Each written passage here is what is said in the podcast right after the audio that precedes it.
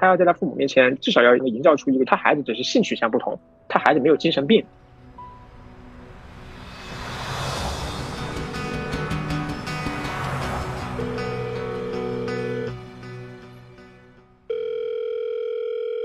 你好，这里是微光斯坦尼。向家人出柜，可能是大多数性少数群体都会面临的终极困惑。在过往粉丝案例中，有皆大欢喜的结局，也有和父母冷战甚至断绝关系的例子。对于出柜，怎么做才能把伤害降到最低？今天我们同样是和方琦医生和 Cruz 一起来聊一聊。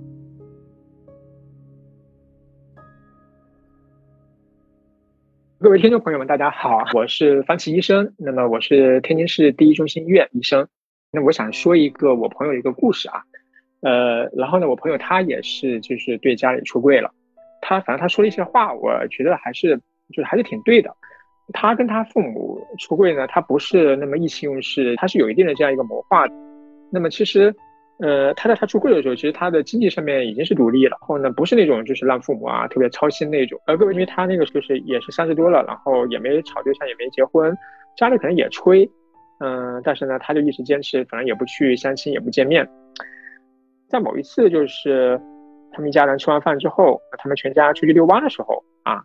他就把这件事情说出来了，嗯，然后说出来的话，反正他父母当时倒没有什么特别过激的一些反应，嗯，但是随后的确也是要担心啊，但是呢，他就一直很坚持，他就没就是就是从来也没有说过口，反正他就是说啊，我这辈子我肯定不会跟女生结婚的。啊，我就是这样一个人。然后呢，他其实那个时候他也已经搬出去了，也没跟父母住一起，他就是一直这样坚持的。大概他好像是过大半年吧，然后父母那块可能就是稍微也就松口了。嗯，他跟我说的这样一个经济独立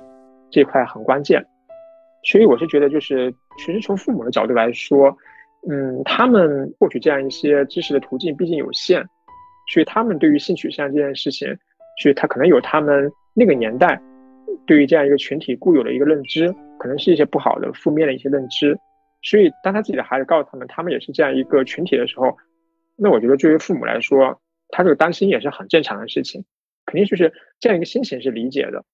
嗯，但是呢，有一部分准备出柜的一些朋友，他们好像总觉得就是说，这个只要我说出来了，父母就得理解我。啊，就像有一些小说里面，或者是说有一些影视作品里面演的那样，个父子母子，对吧？抱头痛哭，然后冰释前嫌，然后互相理解，怎么怎么样？呃，我觉得这个东西，嗯，你说它出现在电影、小说里面那可以，但是你说现在现实生活中出现这样一个 happy ending 的这种这样一个局面，嗯，它肯定是个个例。我觉得大部分情况下，家庭里面如果孩子出柜，不可能做的这么风平浪静的。嗯，那么当然了，就是父母的这个，就是他的这样一个态度。取决于他们的，就是比如说他们受教育的程度也好，或者是说跟他们性格可能还有很大关系。因为比如说，你看，反正我这边知道了一些，就跟我吐槽，他说他父母双方都是大学教授，他们的这样一个知识程，就是说这个受教育程度应该很高了，对吧？但是对于孩子出柜，仍然是一个非常爆炸的一个一个这样的地步啊。然后呢，我这边也有一些就是给我私信跟我说的，他的父母其实也就是普通的工人啊，然后跟父母说了之后，然后。嗯，就是开始是沉默，后来呢，呃，就是说这个冷战一段时间之后啊，他的母亲主动去跟他说了啊，他说他们也想通了，你自己只要你自己以后过得好，所以我就觉得这个东西可能跟嗯所谓的这样一个呃学历之类的，它不是直接挂钩的，当然它可能有一定程度的影响，但是不是直接挂钩的事情，我觉得可能跟父母本身的性格有关系，比如有些人。父母他就是那种特别好面子那种，相当于是在亲戚朋友面前就得充面子什么这。如果是这样一种心态的话，那我觉得很难很难沟通。说实话啊，嗯，所以这个事情我觉得就是作为孩子来说，不要指望父母一定一定能理解你。这个世界上，我觉得除了你自己之外，基本上找不出第二个人来能够完全理解你的这样一个处境和想法。即使是你父母，他们可能也做不到。所以首先不要去埋怨他们，对吧？我觉得就是。那个至少他那养育了你，给了你提供了这样一个受教育的机会，这些东西他能不能理解你？我觉得那是一个附加的，那是一个锦上添花的事情。毕竟他没有亏欠你什么。还有一个就是，我就觉得就是关关于这个经济独立这块，我觉得很关键。如果你还是一个初中生、高中生，那我不建议你就是对于父母和贸然的一个出柜，你很容易被父母经济上的一个制裁。所以我觉得这个事情，那么首先我觉得就是，嗯，通过自己的努力，对吧？至少这个经济上面，这个就做到一定程度这样一个独立。那么，然后再去跟他们说。那么还有一个就是，如果父母不理解你，你不要气急败坏，对吧？因为这个东西每个人对于一件事情的认知都是有区别的。你看我那个才三十多岁的时候跟他父母出柜，说他跟他父母没有因为这件事情两就是扯了嗓子吼过，没有，没有，就一直这样一个理性的克制着自己，以一个比较冷静的平淡的一个态度。就他他说他父母在某一段时间其实跟他是有歇斯底里的时候的，但是他说他没有，他尽量的克制自己。他说他其实也想吼，对吧？他也想说我没有毛病，我就是正常的。你们但是他说他忍住了，说他要在他父母面前就是至少要营造出一个就是他孩子只是性取向不同。他孩子没有精神病，啊，对啊，没有躁狂，没有这个那个啊，还是他们的孩子，还是那个人。因为的确也是，如果这个东西就是对吧？如果你出轨之后，你跟父母的关系迅速就恶化，那父母肯定会把所有这些东西全部归咎于你的性取向，所有所有不好的东西全部归咎于那个。那么到时候，所谓的这样一个理解就更没有。基础了，对，我觉得方医生说的特别好，因为其实我也是，就是之前通过很多朋友的案例啊什么的，然后我也总结下来，基本上就是跟方医生刚才说的一样，就首先是建议大家一定是要经济独立之后，甚至是我有的时候会让大家就是尽量。一定要非常非常努力，然后你至少作为一个人来说，你做到一个是被人尊重的人，被父母认可的人，在这个基础上再去考虑出轨。然后第二呢，就是不要想说出轨之后父母马上就能接受，真的是，即便是有一些后来结果还不错的案例，但整个过程当中肯定是要给父母时间的。第三点呢，就是你要让自己保持在一个比较冷静和平静的状态，不然的话，真的父母就会更加觉得你这个是病。所以就包括有一些就是比较年轻的跟我说他出跟家里出轨的情况，然后他父母什么就是也是要带他去见医生啊什么的，我一般都会跟他们说，那这种情况下你就去啊，因为你如果越表现出抵抗，越表现出很歇斯底里的话，你父母就越觉得你有病，就把一切这些你的情绪的状态都跟你的这个取向挂钩在一起，然后。就也想问一下 Cruz，就是你作为一个也算是已经出过柜的人吧，就是像我刚才说的，首先就是在发现自己的取向的时候，如果说对自己有一些困惑或者迷茫的话，你想对他们说一些什么？然后第二就是在出柜的建议上，你有哪些想法给到大家？嗯，首先就是如果我觉得就是像我的话，就是发现自己可能有这方面的倾向的话，其实我觉得。最重要的就是一定要先自己冷静下来，就是先自己思考，就是自己是不是这样的一个人。因为有时候像方医生刚才说的也是，就是有时候可能你对某一个人感兴趣，或者觉得他很好，但是不一定就是，呃，一定就是这个呃群体的人。就首先你要自己要肯定自己的一个方向，因为否则的话就可能会对未来自己的一个发展可能也会产生一个影响。第二的话就是，如果就是出轨以后的话，我建议首先你要一定要做一个优秀的，就是像，呃，要表现的自己就很好，就是不会说自己，呃，出柜了，或者说是这样的一个群体的人，就是在父母面前觉得自己变化很大。其实让他们知道，就是自己和过去一样，就是都是非常的好，然后，呃，心态上很阳光，然后在对外工作或者和交友朋友方面也是非常的正常，然后对待父母也是一样的，呃，和过去并没有嗯有什么变化。然后另外的话就是，像我现在就是，虽然说就是可能处于平静，就是呃或者是暂时搁置的情况下，其实也是希望就是自己可以不断的变得更好，就让父母看到就是你，呃方面或者对这个问题对你并没有产生任何影响，就是一定要正能量吧，就是让外界看到你和别人并没有太大的区别，就是努力做一个更好的自己。嗯。那那个，你们觉得啊，就是父母面对孩子出柜的时候，最普遍的焦虑一般都会有哪些问题呢？从我个人的经历来看吧，就是父母可能首先就是我当时说完之后，我父母第一反应就是啊，孩子会不会是精神上面的问题，然后或者是呃同性之后是不是呃会得病？就是很多可能父母即使了解过一些这方面的。文献之后，可能还是会有这样的一个比较大的一个问题，就会觉得孩子，嗯，是个同性恋之后就可能会就会得病，或者说会身体会很糟糕这样的一个问题。然后第二个的话，就是父母他们可能会觉得就是担心，就是我周围的人可能会对我不好，就是可能觉得我可能不需要就是跟太多的人去说这件事情，就是觉得，嗯。你跟别的人说太多，就可能会有别有用心的人去对付你，或者是会对你造成一些不太好的这样的一个影响。然后还有一点的话，就是父母可能会从自己的一个方面，就是也是会说，就是父母觉得未来的话，就是他们自己的面子上面，就是可能没有办法再去跟其他的亲朋好友去聊天啦，就是没有办法再去面对社会，就是他们觉得就是除了孩子以外，就没有其他的物质或者是精神方面的寄托。那比如说，像就你刚才也说这个父母有可能焦虑的几个点嘛，我觉得像前面几个都说到，还是通过呃就是沟通可以去解决的。但是比如说最后的这个点，因为其实是也是很多人觉得比较棘手的问题嘛，就是父母面对外界的这个面子的问题。那你觉得怎么样才能有效的缓解父母这方面的焦虑，或者说你打算后面会怎么做呢？嗯，其实，嗯。怎么做？我觉得父母肯定还是会心里面一定会有一些疙瘩之类的。但是我觉得，就是你要首先一定就是要让父母在你在我这一端不会有任何的那个焦虑，做到自己就是至少在自己这段就至少让他们觉得精神寄托，至少还有一个孩子在这边。那另外的话，我也就是想着要带父母就可能多出去走走啊，就是让他们多看看世界，尽量就是帮他们造制造一些就是这样的一个氛围和一个环境。那你们有聊过，比如说，如果未来，呃，就是因为你现在可能应该还不到三十，啊，对的，对吧？那那如果比如说到三十，或者说三十多的时候，可能身边的各种亲朋好友、七大姑八大姨也都会去问他们关于你为什么不结婚。你们有没有就是打算过到那个时候，呃，比如说怎么样一致对外的口径啊，或者之类的？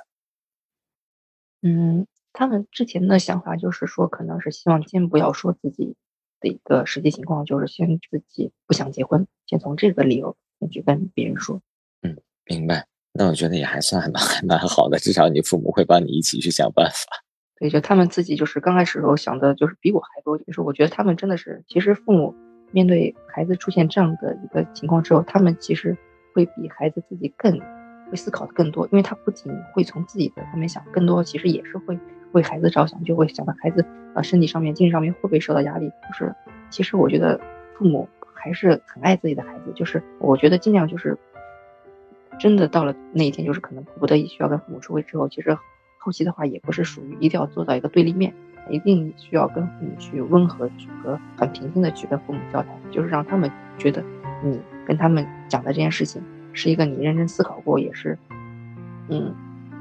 就是你觉得自己对自己未来负责任的这样的一个事情，就是我觉得我当时的这个冲动的行为，其实，呃，是很不值得去学习和借鉴的。如果真的按照自己的想法的话，可能这个时间段可能也没有出轨，就是可能也希望自己做得更好之后再跟他们说。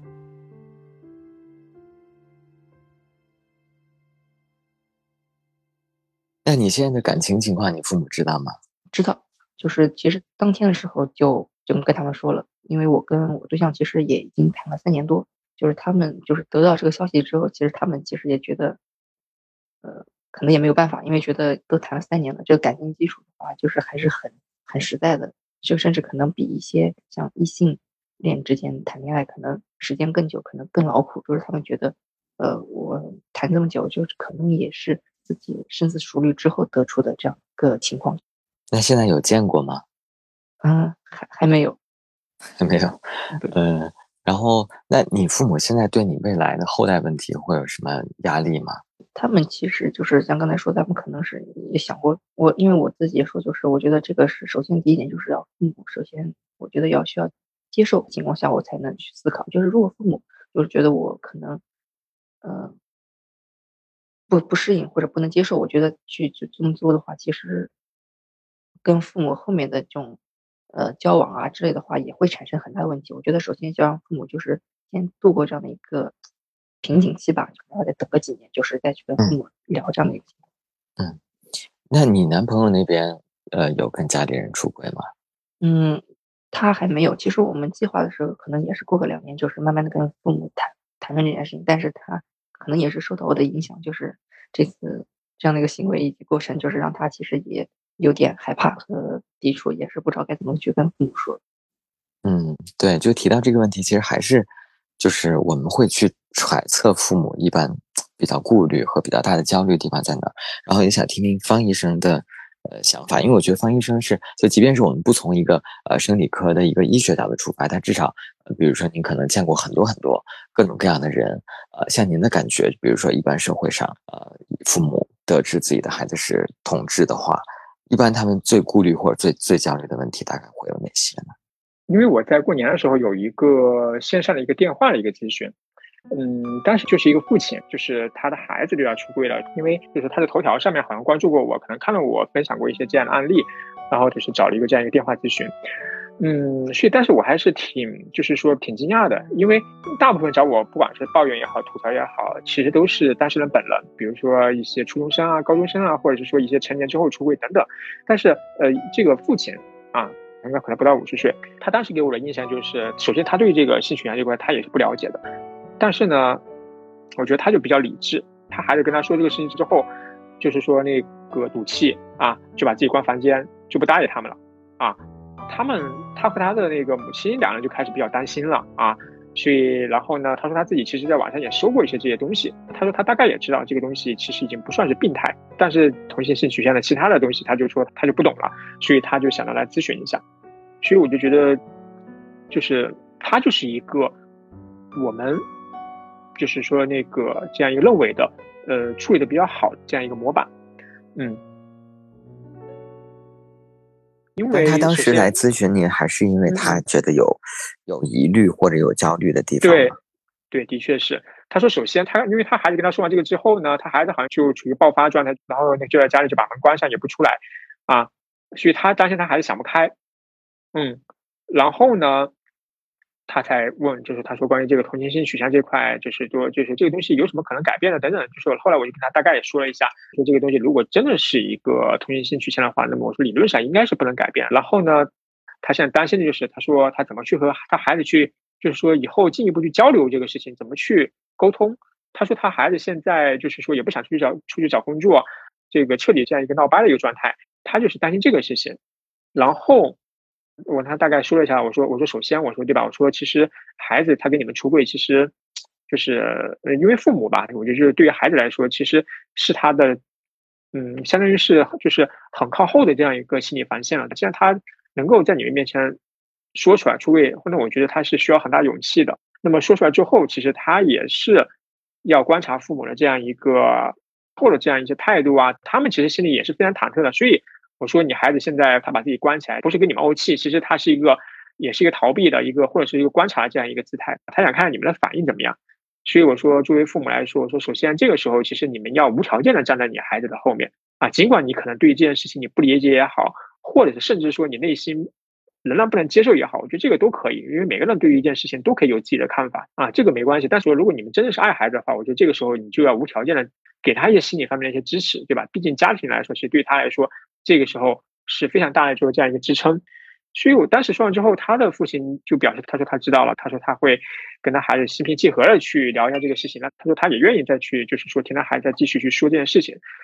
所以我就觉得这个就是一个，就是这个父亲好好啊，是一个，对，就是一个特别好，就是他并没有就像一些影视作品里那种表现那样，这个就对于同性对吧，又特别的支持，没有，他仍然是担心的，他说他还是这些东西就是不太想得通，但是。他能够很清晰的，就是把这两件事情撇开来，就是他自己对这件事情的这样一个困惑，对吧？或者是说这样一个甚至是反对也好，但是并没有去改变他对他孩子的这样一个关心。这个事情的这样一个先就是轻重缓急，他是能够拎得清的。说首先第一点，他是爱自己的孩子；其次才是他对这件事情的担忧。他的孩子的这个健康快乐，他是把它放在了这个第一位的。所以，他主要的咨询目的并不是要改变他或怎么样，不是。所以我就觉得这个是一个发自内心的爱孩子这样一个表现。我觉得就有两类，基本上有两类家长，有有一类家长就是像你说的这种，他其实如果真的是爱孩子的，其实其其实这个问题基本上是可以去解决的啊。当然他爱孩子，他可能还是会有一些焦虑，比如说他会为从孩子角度考虑，就包括像刚才那个 Cruz 说的一样，他会担心孩子是不是在社会上受到一些排挤啊，他未来怎么办啊之类的。还有一类家长就是属于特别的。特别歇斯底里，甚至是我遇到过那种就把孩子赶出家门的那种。他完，他其实是第一个角度是从自己的角度去考虑的，他觉得自己的面子上受不了。所以就是您有就是有跟你吐槽的这个案例当中有类似于这样的情况吗？嗯，我觉得这个可能相对来说是比较普遍的一个现象了。跟我他们私信里面给我抱怨那些，他说他们的父母听了之后的第一件事情，有时候下意识就说：“我以后怎么去面对我面对这些亲朋好友？”他们的第一反应是这个啊，所以这个东西就是这，当然这可能跟他们父母平时的这样一个为人处事的习惯有关系。比如说，有些人他就是喜欢在亲戚朋友面前，比如说喜欢去吹嘘自己啊，或者是说总喜欢去争一些东西。那么相应的，他就会把自己孩子的一些东西，包括孩子的这以后的婚姻也好，呃，以后的这些，就是说在他的下一代也好，等等，作为吹嘘的一个谈资也好，等等，所以他们下意识就会把这个往前提。其实他们内心也是爱孩子的，只是可能表达的时候那个方式，对吧？可能还是跟每个父母的，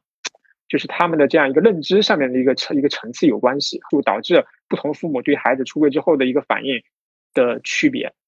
是。因为刚才咱们也讨论过，就是，就其实对于可能很多年轻的同志来说，我们要给就是尽量的跟他说，比如说面对不同的父母，怎么样才能尽量的去缓解父母的焦虑嘛？那比如说，其实我觉得第一类的父母的话，相对来说是可以通过沟通去解决。如果面对第二类父母的话，呃，像两位也可以聊一聊，如果是真的遇到过相对比较自私的，或者说以自己的就首先先想到的是自己的面子问题的话，怎么样才能够？相对好一点的去解决这件事情。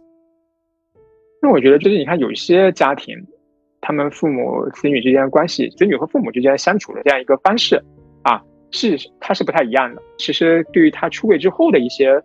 反应来说，其实也会有个关联性在里面。比如说有一类。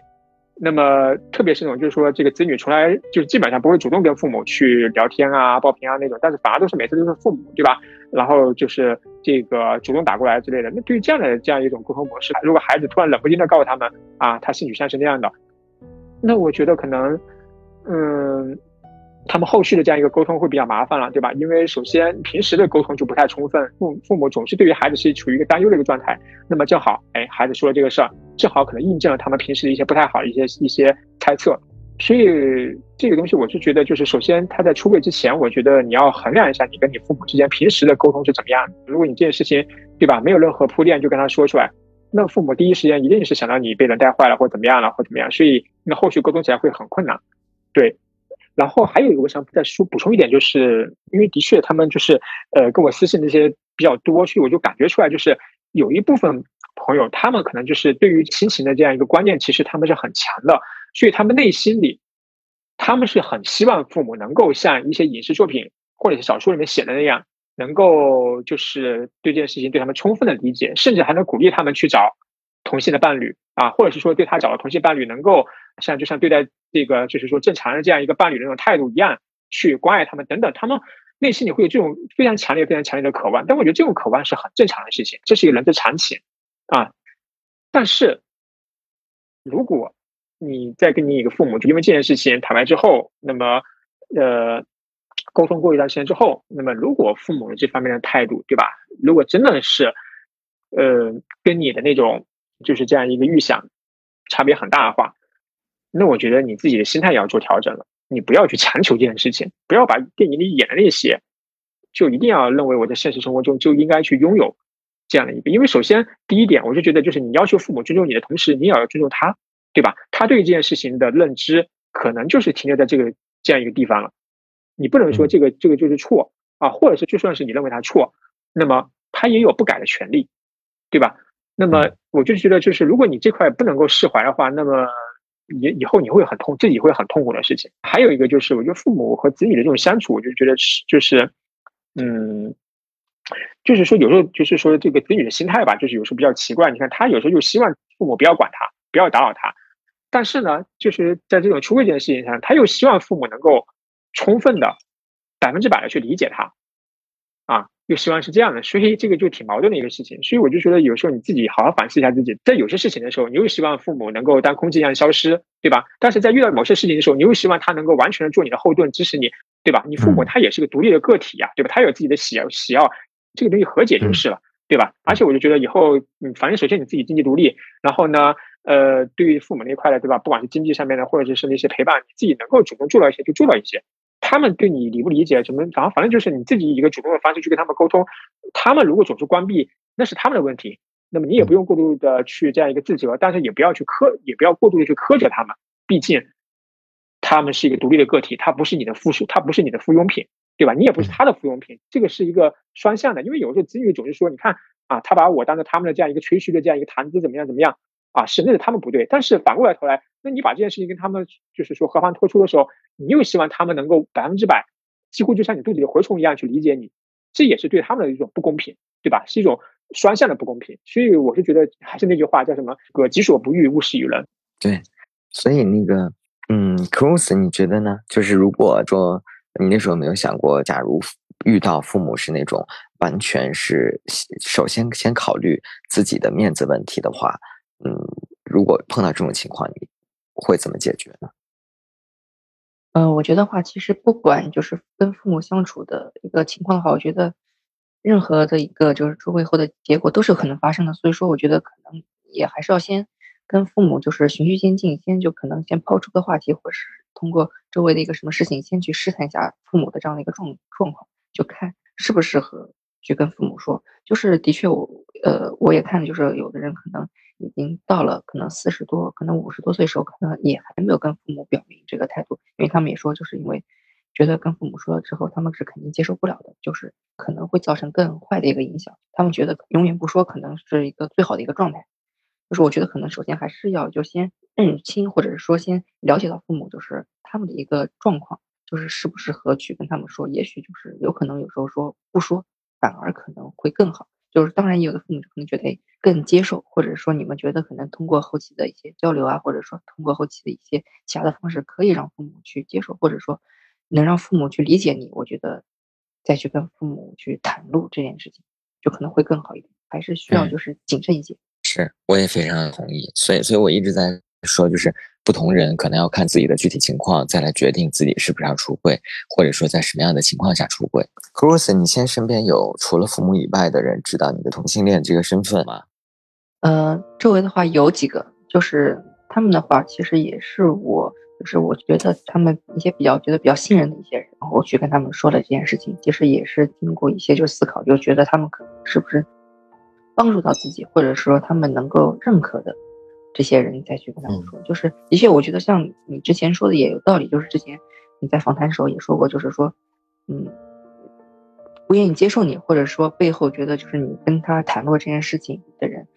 背后会对你做些什么，或者是。骂你之类的人，他们可能就不是你的朋友。就是我觉得这个可能也是一个就是鉴别自己朋友的这个过程。就是的确，如果他们可能就是喜欢你这个人，或者说愿意跟你成为朋友，他其实不是看你，李显并不是并不知道你是个什么样的取向的人。其实他就是打心里面觉得你跟他志同道合，或者是说某一方面你们是有相同的这样的一个感应的，才会愿意跟你做朋友，并不是说首先就是认为啊你是男生，或者是你是女生，或者说你是。喜欢女生或者喜欢男生才会去愿意跟你交朋友的，我觉得这也其实也是去鉴别一个他是否甚至真的是你的朋友的这个一个方式。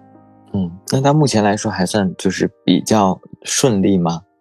基本还好，就是他们其实有几个朋友可能会也会觉得就是比较担心我跟我对象的感情会不会。以后万一断了怎么办？就是我能不能照顾好自己啊？或者说担心我父母之类的。其实我觉得我出柜这几个朋友，其实对我来说还是对我还是有帮助的，并没有说可能会对我造成比较大的困惑。就我一般来说也是会在最后请那个受访者来跟整个这个同志的群体，因为毕竟这个节目还主要是针对就是性少数群体嘛，所以就是可能请二位分别。嗯，就是自己有没有想对这个性少数群体讲的话，可以最后说几句。就是这样吧，就是我觉得，就是因为反正我今天说的比较多的都是就是关于子女和父母这一块，就是关于这个，就他们出柜之后，对吧？这样一些担心也好啊，或者是说，呃，这样一个就是父母的态度也好等等。那我觉得就是，如果听观听节目的观众，就是不管是你你是为人父母也好，或者是说你是为人子女也好。那么，如果你现在正在面临，或者是说，呃，以后有可能会面临这样一个事件的时候，那么我希望就是能够想一下，就是说，嗯，这个事情，有的时候可能要需要抱着一种和解的一个态度。你看，比如说这样一些民事纠纷，对吧？那么有的时候法官会希望尽可能去和解。这个和解呢，它一定是双方之间都有退让的，不是说哪一方完全是强势的，完全不能。如果那样的话是没法和解的。那么和解的前提是是就是说互相都会让一步。那么关于性取向这样一个话题，那么作为子女，作为他这个当事人，还有作为当事人的父母，那么对于这个问题，他们可能存在一个理解上的这样一个偏差，有个差异，对吧？所以这个时候才会需要，就是说尽可能去和解。那么我觉得作为子女来说，那么就像刚才说的，父母呢，他们的义务是就是说去这个培养你长大，对吧？提供给你一定的这样一个生活物的条件，给你提供上学的这样一些机会等等等等，这是他的一个义务。但是呢，对于性取向这个事情，这不是他必须按照你的思维去理解的这样一个义务，这不是你父母的义务。所以说这是第一点。那么对于父母来说，那么就是说。嗯，这个就是说，这个孩子他对你有一个赡养的一个这样一个义务，这是他的义务。那么至于他的性取向如何，他以后啊，他的结婚也好，不结婚也好啊，他是和谁过也好，等等等等。那么作为父母来说，你是有这样一个建议、指导了这样一个权利，但是呢，至于听不听，那是孩子的事情。所以我觉得这个就是关于这个就是出柜这件事情，我觉得最好的一个方式其实是互相各退一步的一个这样一个和解。谢谢方老师。然后 Cruz 这边呢，有没有什么想要对这个群体的朋友说的话？出轨的确也是因人而异嘛。就是我觉得我想说的就是，对于本身这个群体的自己，就是首先你要爱自己，就是首先你不能伤害自己，也不能伤害别人，就是要努力的把自己做到最好，就是带给身边人温暖，给身边人爱，就是让他们就是要通过自己的各种方式，让别人。去认可你，去接受你，不能觉得就是自己的这样的一个群体的人数可能少，或者就觉得产生自卑或者是呃自负这样的一个心态，就是要把自己，就是首先要让自己的心里就是更加的一个平静，就是认真的一个态度去看待，然后同时啊用把自己做到最好，然后去竭尽全力的去给所有人奉献爱吧。父母是最爱我们的人。也是我们最在乎的人，他们或许没有伟大到认同整个性少数群体，